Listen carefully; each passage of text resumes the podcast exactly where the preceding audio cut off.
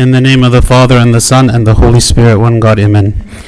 Today is the third Sunday of the month of Ba'una, and we read today in the Gospel reading Christ speaking about how he, is, he has the authority to cast out demons. As he cast out a demon, the people were accusing him of casting out demons by the power of, of Satan.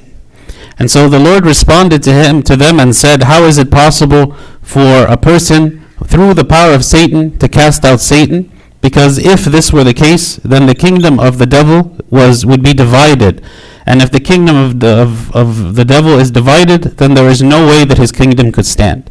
One of the things that the devil actually has going for him is that he is very united. We don't see that the demons are quarreling with one another or fighting with one another or be- becoming jealous with one another. They are united in one purpose and one goal, which is to cause the destruction of man to destroy the children of God. And this is what the devil is trying to do to all of us. And he does it in a very um, methodical, calculated way. Uh, and his kingdom is not suffering from division. As maybe we see in the church, sometimes we have divisions. In our families, sometimes we have divisions. And even in our own self, we have divisions that our motivations are sometimes not sincere. Our motivations are sometimes divided. Part of me wants to do something, and a part of me wants to do something else. So the Lord responded to this accusation against him, and he said, Every city or house divided against itself will not stand. So let's speak a little bit about the types of divisions that we suffer, because certainly if our kingdom is suffering from divisions, then according to the words of the Lord Jesus Christ, the kingdom will not stand. The first type of division is the faltering between two opinions. In 1 Kings 18, when the people were struggling in their worship, and part of them wanting to worship God, and part of them wanting to worship Baal. So he says, What how long will you falter between two opinions? If the Lord is God, follow him, but if Baal, follow him.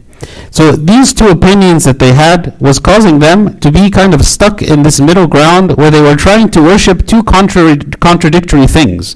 They could not worship God and Baal because God said that He is the only God. If He is the only God, how is it they would worship Baal? And if they are worshiping Baal, then that means that they do not believe in God. And if they are worshiping God, that means they do not believe in Baal and yet they were trying to do both simultaneously at the same time. And so they could not make up their mind on what to do. Their hearts were divided, and they did not grow deep in their relationship with God because their faith was uh, a very superficial one. It was an external one, and their hearts were divided, seeking to worship something else other than God. So we also cannot live for God and the world at the same time. We cannot say that we are the children of light and that we are Christians and believers and that we believe in eternal life and we believe that God is calling us to a higher calling while at the same time living in darkness, while at the same time partaking of the dark things that are in the world, while at the same time wanting to be children of light. Certainly we struggle and certainly there is temptation and maybe we fall and we get up again. But this is a decision that we make of what is it that I choose? How is it that I choose to live? What is my lifestyle? And if I do fall, what is my rea- uh, reaction? What is my response? Do I stand again? Do I ask God for forgiveness and I continue walking in His way or not? It is not possible for us to be in light and darkness at the same time. Which this is also the second point in 2 Corinthians 6 says, For what fellowship has righteousness with lawlessness? And what communion has light with darkness? And what accord has Christ with Belial? An example of this is Ananias and Sapphira. Ananias and Sapphira, they were very early Christians.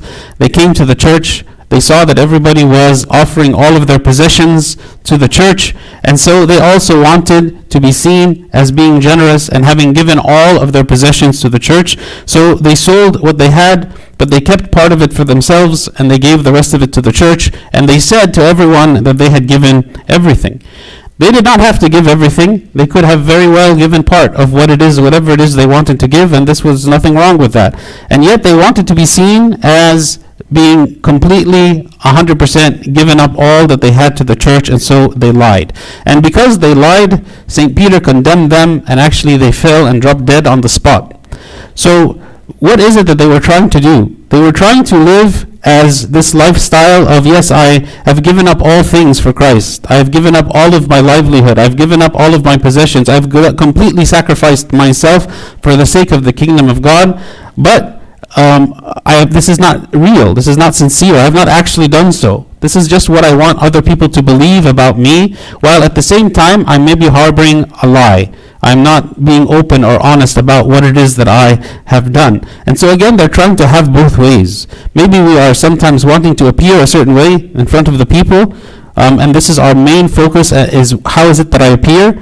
Maybe more than how is it that God sees me? How is it that I actually appear in the eyes of God compared to the people? So this is another division. I am, I am divided. My motives are divided. Another type of division is the division between the heart and the action. In Matthew 12, the Lord says, Either make the tree good and its fruit good, or else make the tree bad and its fruit bad, for a tree is known by its fruit.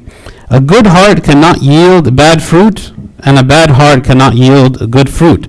So we cannot have evil inside of us while at the same time being righteous from the outside. Because we can only put up that charade for, for so long before it becomes known and obvious that it is not sincere. But if I have goodness inside of me, if I truly have the Spirit of God in me, then it will overflow and appear on the outside. That I will bear fruits and people will see those fruits. Not because I'm trying to impress the people, but simply because this is what happens when I have righteousness inside of me.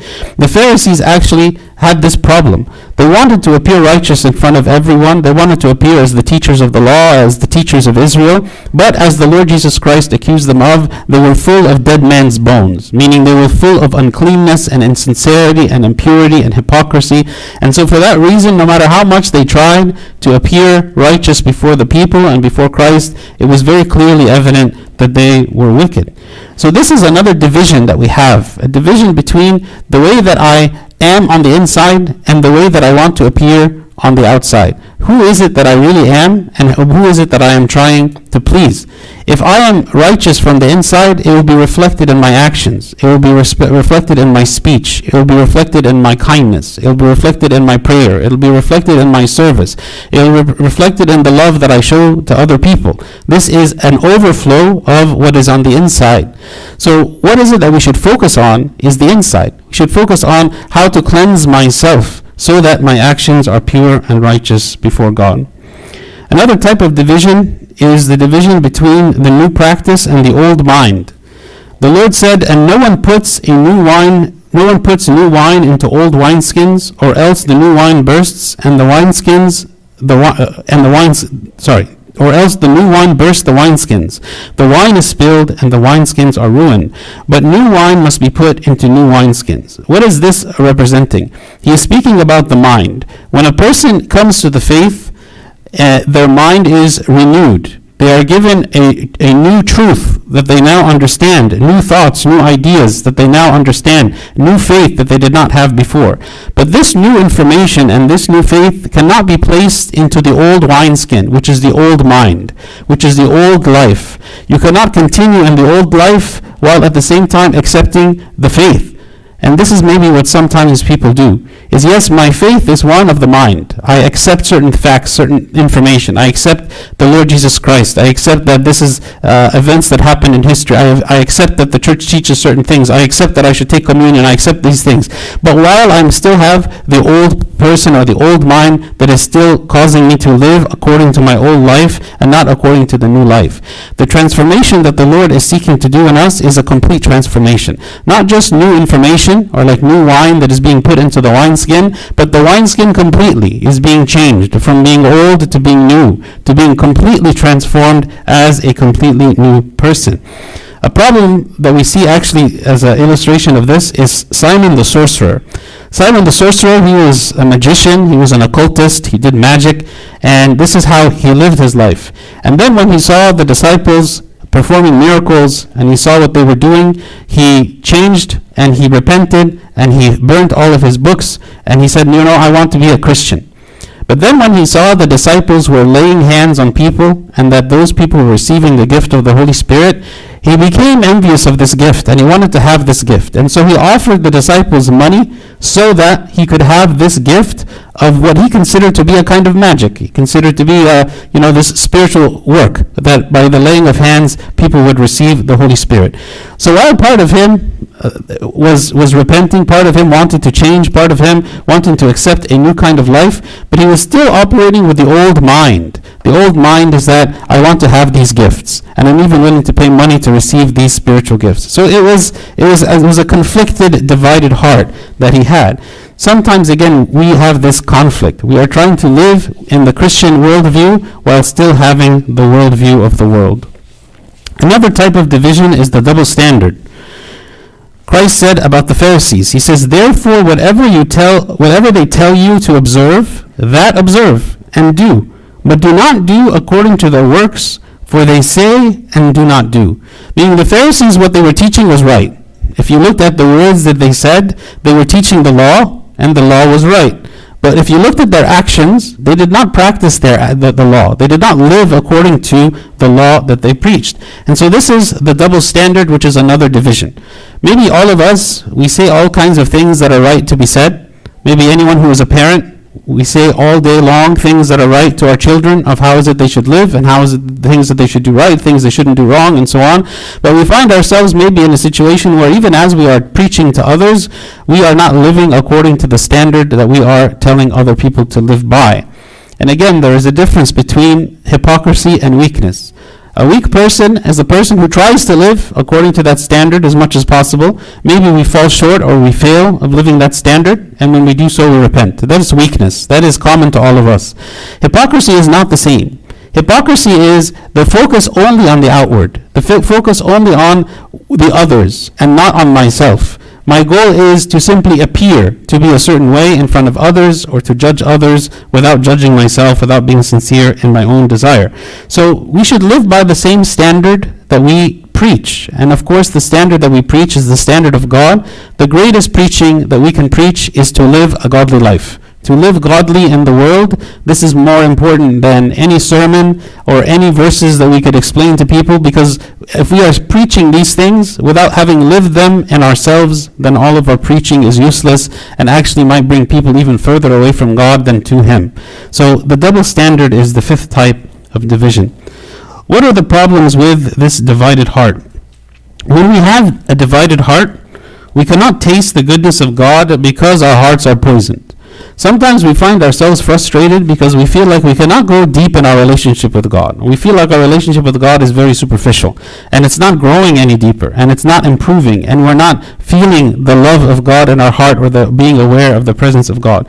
Maybe part of the problem is that we have this divided heart because we are not fully invested because we are part of our heart is for God and part of our heart is for the world or for other things. So we are not fully invested, and so we find ourselves unable to grow deeper, unable to go deeper into our relationship with God. Also, we cannot grow in the faith because we are paralyzed we, we, we, we, don't, we, we, don't, we don't understand. We don't have a deeper understanding of God. We don't have a desire to read more. We don't have a desire to pray more. We don't have a desire to, to come and serve the church more because, again, our hearts are divided. Our heart is outside. We are not coming completely and offering all of ourselves to God. And maybe also another problem with the divided heart is that we are a source of offense. Because if other people see my division, if other people see hypocrisy in me, if other people see that I'm saying one thing and doing another thing, or that I'm saying that I'm a Christian and coming to church, but outside I'm doing all manner of sins and, and, and hiding them and, and living a completely different kind of life, maybe this will cause me to be a source of offense, and people will actually turn away from God and not turn, turn toward God. Finally, I want to leave with this nice verse from Psalm 86. It says, Teach me your way, O Lord I will walk in your truth. Unite my heart to fear your name. This idea of uniting my heart, that we want our heart to be united and not divided. And as the Lord Jesus Christ said, any kingdom divided against itself cannot stand, And so also our heart, if it is divided, cannot stand, it cannot grow in faith, it cannot grow in love, it cannot have joy or hope, because these things we receive from God only when we are fully invested in Him and not have any kind of division. So may God grant us to have this unity of heart and unity of love with one another, with ourselves, and, and with God, and that we are always aware of His presence in our lives, and that we are always hopeful and thankful for all that He does for us, and glory be to God forever. Amen.